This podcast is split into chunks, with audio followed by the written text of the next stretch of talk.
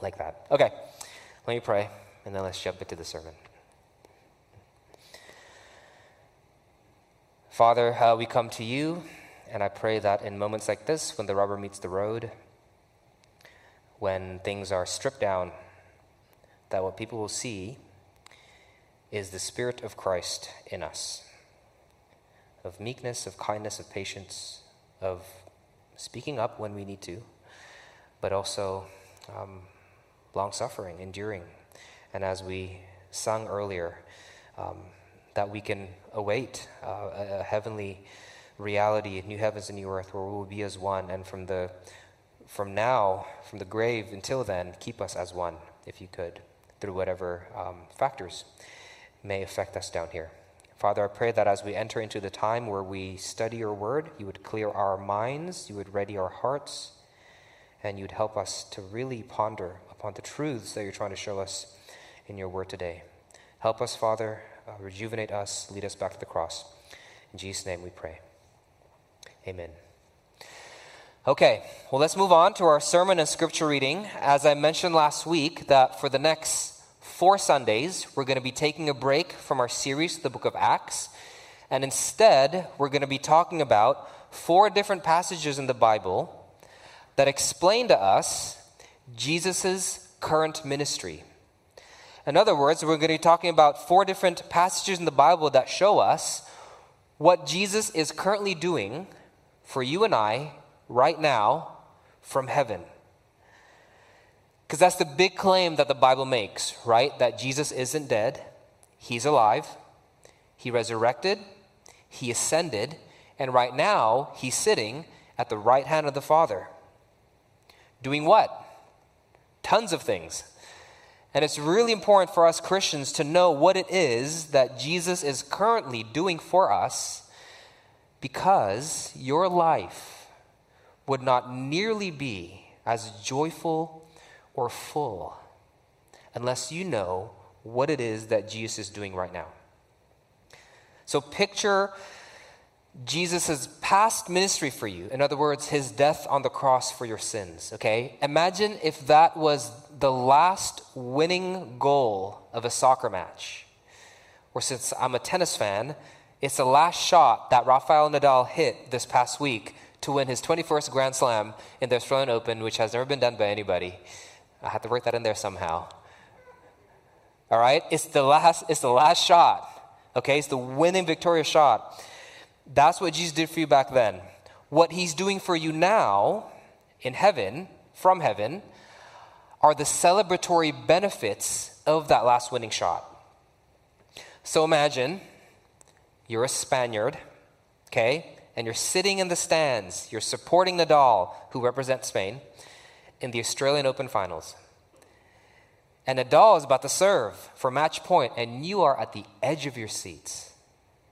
And he hits the serve, and then he hits the forehand, and he hits the backhand. Then he goes to the net, which he never does, but he hits that volley, and he wins it. And you jump up, and you cheer, and everybody's crying, even, some people were, and they're just celebrating. But then, people look around for you and you're not in the stands anymore. You're gone. You're back in your car, driving home. And then you get home, and your friend asks you, Weren't you at the stadium? Why aren't you there celebrating? And your response is, Well, he won anyway, so let's just carry on with life. A lot of the reason of why our Christian walks feel dry and not celebratory is because we treat Jesus' last winning shot like that. We say, well, he won on the cross, so let's just, you know, get on with it.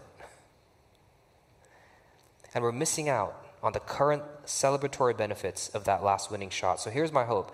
As we enter into what might be a rather dry and discouraging month with yet another COVID spike, I thought it might be good for us to just take a peek into the heavenly stadium, if you would, just for a little bit and see what's going on up there.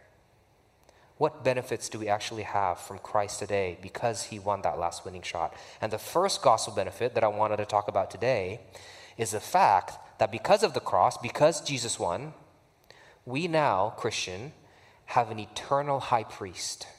That's the first benefit I want to talk about. Okay, what does that mean? Well, if you turn with me to our text today from Hebrews chapter 7, verse 20 to 28, this is the word of God. And it was not without an oath, for those who formerly became priests were made such without an oath. But this one was made a priest with an oath by the one who said to him, The Lord has sworn and will not change his mind. You are a priest forever. This makes Jesus the guarantor of a better covenant. See, the former priests were many in number because they are prevented by death from continuing in office. But he holds his priesthood permanently because he continues forever. Consequently, he is able to save to the uttermost those who draw near to God through him, since he always lives to make intercession for them. For it was indeed fitting that we should have such a high priest, holy, innocent, unstained, separated from sinners, and exalted above the heavens. He has no need, like those high priests, to offer sacrifices daily, first for his own sin and then for those of the people, since he did this once and for all when he offered up himself. For the law appoints men in their weakness as high priests, but the word of oath, which came later than the law, appoints a son who has been made perfect forever. Thus says the Lord. Okay, so because of the cross, because of that last winning shot, Jesus today is and forever will be your high priest. First, what that means. Second, how long it lasts. Third, what it looks like. And fourth, who it represents. Okay, four things what that means for Jesus to be our high priest, how long it lasts, what it looks like, and who it represents. First, what does that mean that Jesus is your high priest? Take a look at verses 20 to 21 with me. And it was not without an oath, for those who formerly became priests were made such without an oath. But this one, speaking about Jesus, was made a priest with an oath. Now, we'll talk about the oath stuff later. For now, all I wanted to point out is how this verse tells us that if we want to know what it means for Jesus to be our high priest, we got to compare it with what priests did in the Old Testament. That's what our verse tells us, right? It compares those who formerly became priests with Jesus, who are currently our high priest. Okay, let's do that. What did priests in the Old Testament do? A lot of things, but mainly their job description involved two things.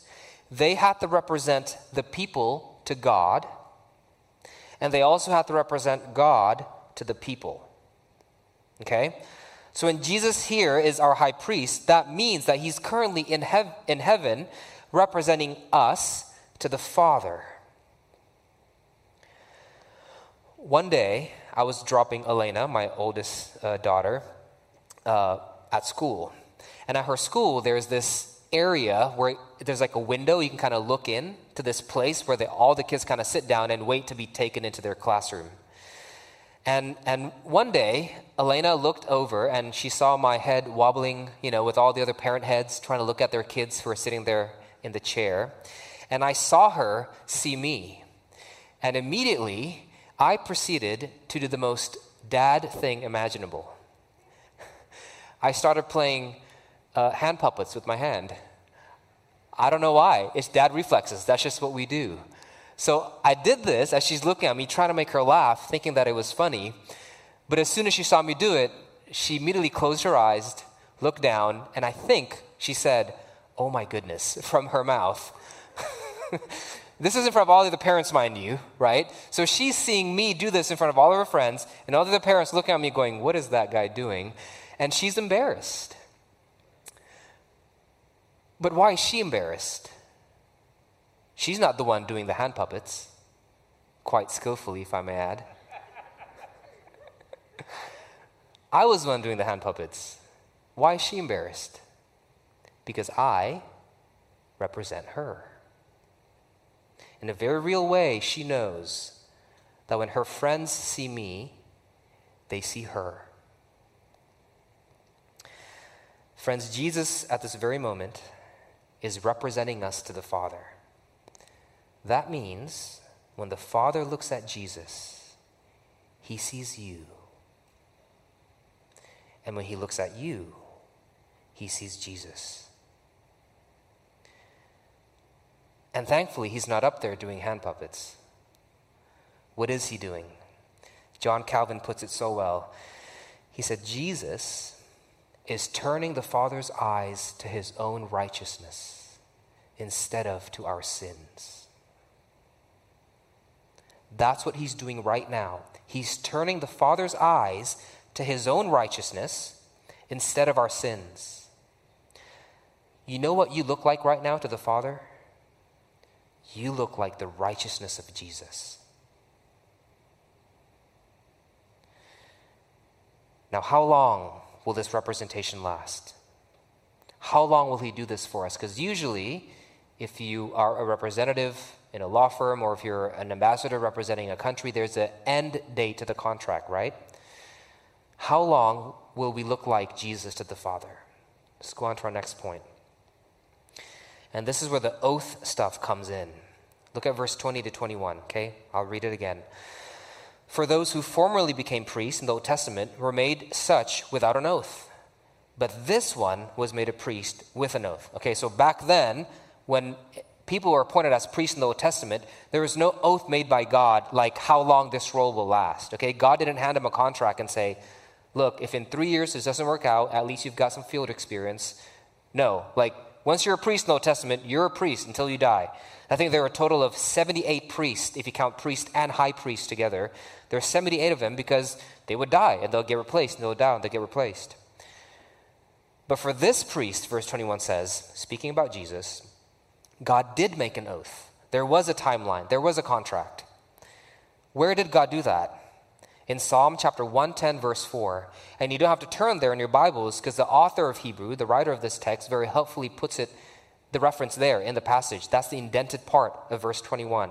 See, there's an indented part there. That's Psalm 110, verse 4, where the author is telling us that for this high priest, Jesus, the Lord has sworn and will not change his mind. You are a priest for how long? How long's the contract? Forever. Let that sink in. You will look like Jesus to the Father forever. Why? Verse 24 says, because Jesus continues forever, He lives forever. This is mind blowing. In order for you to not look like Jesus to the Father, somebody would have to drag Jesus down from the heaven right now back into the grave. And that's not going to happen. Not even the powers of hell can do that, the Bible says. And because he lives forever, you will forever be represented by him, and you will forever look like Jesus to the Father. That's bizarre. Now, think about what this means for you, not just eternally, but right now, today. This means, Christian, that there is no millisecond of your life on earth today where you don't look like Jesus the Father. Think about how crazy that is. Not even, not even during your darkest moments. Not even when that old sin comes up and flares itself again. Not even in the depths of your anxiety and depression. How do you think about Jesus' attitude toward that dark pocket of your life that only you know? A Christian author once wrote the overdependence upon alcohol, the lost temper, time and time again, the shady business about your finances, the people pleasing that looks like niceness, but you know is actually the fear of man. The stored up resentment that bursts out in subtle gossip. The habitual use of pornography How does the ascended Jesus today feel about me in those dark moments? Is he embarrassed of me? Is he resentful of me? Will he stick around? Will he represent me still? His answer forever. Forever. And it's as if the word forever didn't really quite capture the full essence of it, to where the author switched words in verse 25 and says, to the uttermost. And then again, always. People keep asking me, where in the Bible do you see that you can't lose your salvation?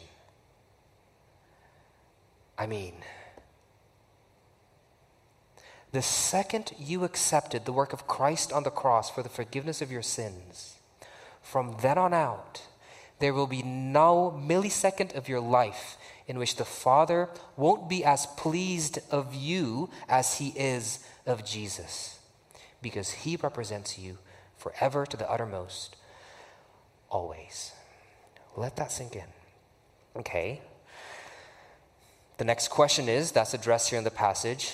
If Jesus represents me forever, what then does this representation look like? Okay, what is he actually doing up there as he points the Father to his own righteousness and not to our sin? What, what are the actions that he's doing? Is he jumping around saying, Look at me, don't look at them?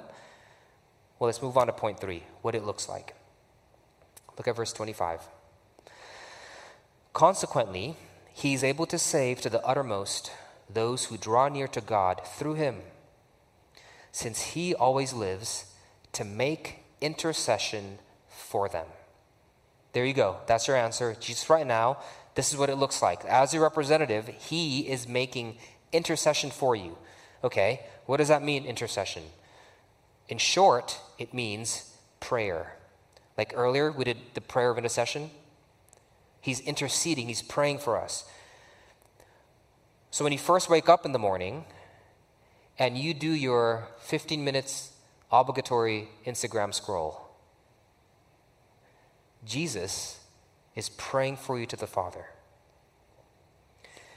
As you stumble your way to the kitchen, dodging your kids, trying to get to the coffee, Jesus is praying for you to the Father. When you're interacting with your colleagues at work, choosing the words to best express how crushed your heart feels because of this never ending pandemic and the implications it has for your job. Jesus is praying for you to the Father. When you come back home after a long day and trying to make your three year old and five year old eat di- dinner peacefully at the table and you're this close from losing it, Jesus is praying for you to the Father.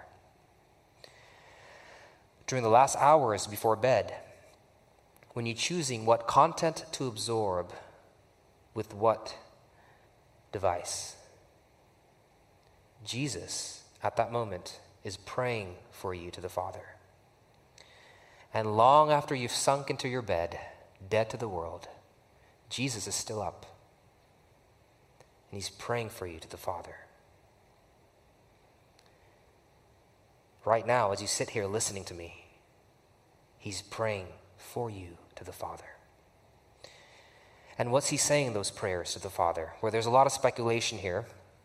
But most commentaries agree that the best example we have of it is Jesus' high priestly prayer in John 17.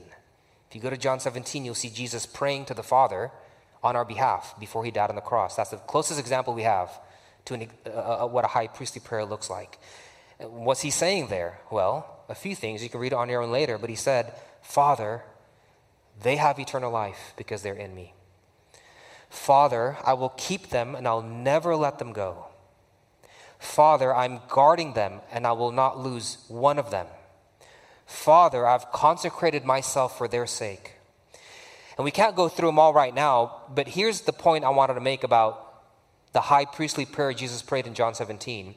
Notice the tone. I encourage you to read it later and meditate on it. In John 17, the tone of Jesus' high priestly prayer is a tone of finality. It's done. He wasn't begging the Father to forgive you. He is claiming the forgiveness that's already yours. And that's exactly what he's doing right now. He's claiming it. In your darkest hours, Jesus is up there saying, They have eternal life in me. When you're falling into sin, Jesus is saying, I will never let them go. They will never be lost. I have consecrated myself for their sake. He's not up there anxious, worried for you. No, no. Why not? How could we be so confident? We'll look at verse 27. He has no need, like those Old Testament high priests, to offer sacrifices daily, anxiously. Why? Since he did this once for all when he offered up himself on the cross. The reason why he's not anxiously begging for you is because he's already paid the price for your eternal well being. And friends, you don't beg for something you've purchased, you claim it. And that's what he's doing right now. He is claiming your eternal well being that he's purchased on the cross. In your darkest hours, he's praying to the Father, saying, They're mine. It's done. I will never let them go. Forever to the uttermost, always. Dane Ortlund, in his book that I quoted last week, Gentle and Lowly, good book, again, encourage you to buy it and read it. He puts it so profoundly. He said, and imagine this, use, use the imaginations of your heart. On the cross, Jesus did what he now talks about. And right now, in the present, Jesus talks about what he then did. You seeing that? Back then on the cross, Jesus did what he now talks about, and now he's talking about to the Father what he then did. Imagine having live access to what Jesus is saying about you right now to the Father. Imagine having given a magical Spotify playlist by God, and you put it on, and you walk around your life hearing what it is Jesus is right now currently saying about you to the Father, like background music. How would those words change the way you feel by yourself? After you fell into sin again, you lost a huge client. How would those words change the way you date? How would those words affect your uncontrollable bursts of anger? How would it change the way you're worshiping right now? How would it change the way you prioritize your finances? How would it change what you post on social media? How would it change your relationship with the weighing scale and the mirror? As you hear him say over and over and over again, She is perfect. He is mine. They are beloved forever. Or maybe some of us would like to choose not to hear it at all. We would put that playlist aside, and there's a bit of that in me too, if I'm honest. Because it's tiring, you know? Who wants to hear someone beg on your behalf all day long? feels a bit defeating. You know, if God the Father needs all that convincing to accept me, then just forget about it. You know, why are we even doing this? Well, let's go to our last point as we clarify that perspective to encourage us to put that playlist on. Okay, who Jesus Jesus prayers represent. Remember, there's two jobs a priest has, not just to represent the people to God, but to represent God to the people. How does God represent the Father right now? How does Jesus represent the Father right now to us? If I ask a lot of you right now, how do you think Jesus feels about you? Most of you would probably say, Jesus loves me, of course. But if I ask, how do you think God the Father feels about you right now? That's less of a certain answer, I think, for a lot of people, right? Because it's often portrayed Jesus is the loving, sacrificial one, and the Father is the angry one that Jesus needs to calm down. Right? What's that song? Um, Your blood has washed away my sin. Jesus, thank you. The Father's wrath, completely satisfied. Jesus, thank you. The Father's this wrathful figure, and Jesus is the one saying, Don't hurt them. And that's a great song. We're going to sing it again. It's theologically correct. But passages like this remind us that that's not the complete picture. Look at verse 28. I think that's the last verse there. For the law, back in the Old Testament, appoints men in their weakness as high priests, but the word of oath, which came later than the law, appoints a son who has been made perfect forever. The word of oath appoints a son. Let me ask you, why didn't the author of this passage say that the word of oath appoints Jesus? Why did it say that the word, of oath appoints a son? What do you think the author is trying to emphasize with that phrase? You know, when there's a mention of a son, usually what comes to mind is a father. What's the most popular Bible verse known in Christendom right now on earth? John 3:16. Okay? Right? For God so loved the world that he sent his one and only son. And the love of the son often gets a lot of attention there in John 3:16, which is correct, it's not wrong. But think about it again. For God so loved the world that he sent his only son. Whose love is actually being highlighted there? For God so loved the world that he sent, appointed, with the word and oath, his only Son. It's God the Father's love for you. He appointed a son. So the picture here in this passage isn't the Father up there, you know, being held back by Jesus who's begging on your behalf. No. The Father right now is basking in his own glory as the Son proclaims to him over and over and over again about how this whole cross idea was his to begin with. and the Father's glorified in it. That's what's going on. So when we enter into our dark place yet again, when the filth of our hearts come out yet again, it pleases the Father, it glorifies the Father for Jesus to say, Behold your patience. Behold your grace. Behold your mercy and the word of your oath that has provided a cross for these people. When Jesus is saying that, he's not going against the grain of the Father, he's going with the Father. And that's why you don't throw in the towel, Christian. That's why you keep going. That's how you know you'll never be lost. Because the Holy Trinity is basking in his own glory with every smile that he showers down upon you, even in your sin. And if there's anything in life you can bank on, it's the fact that the triune God will never stop glorifying himself, which means he'll never stop smiling upon you. Because that smile glorifies himself. That's what you bank on. Do you know why your soul is tired even after your body's rested? You know what I mean? You know the kind of tiredness I'm talking about? Do you know why that is? It's because a lot of us are still living our lives trying to earn that smile. A lot of us are at church right now trying to earn that smile. Don't come here to earn that smile. You can't. Come here because that smile is yours. You don't need to fight your sin to earn that smile. Fight because it's yours. You don't need to excel at work and do excellently to earn that smile. Do it because it's yours. Don't serve other people to earn that smile. It's yours.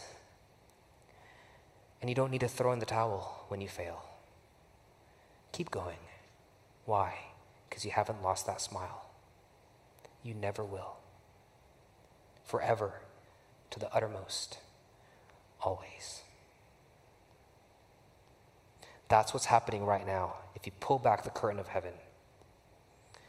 This is one of the benefits of the cross. Would you celebrate it? Just peek in a little bit. Don't just witness the winning shot and then go home. Celebrate for a moment. Allow yourself to sink back in that stadium chair in disbelief that you've won. And enjoy the benefits of the victory that He's won for you. The Father's smile, which is yours forever. Let's pray.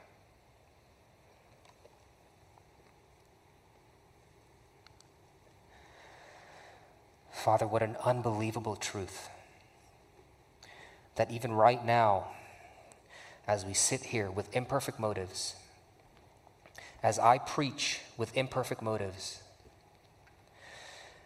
as anxiety and the sins of this week still plague around in our heads and our hearts, as we're so close to throwing in the towel, you hold our heads back up to see what Christ is doing. And He's praying for us, He's interceding for us, He's representing us, saying that He will never let us go, that we can't be too far lost, and that it glorifies you, the Father, for Him to keep us in His arms and for you to smile down upon us. We thank you that you've included us in this act of your self glory, that we've been a part of it, and that we can always rest in it.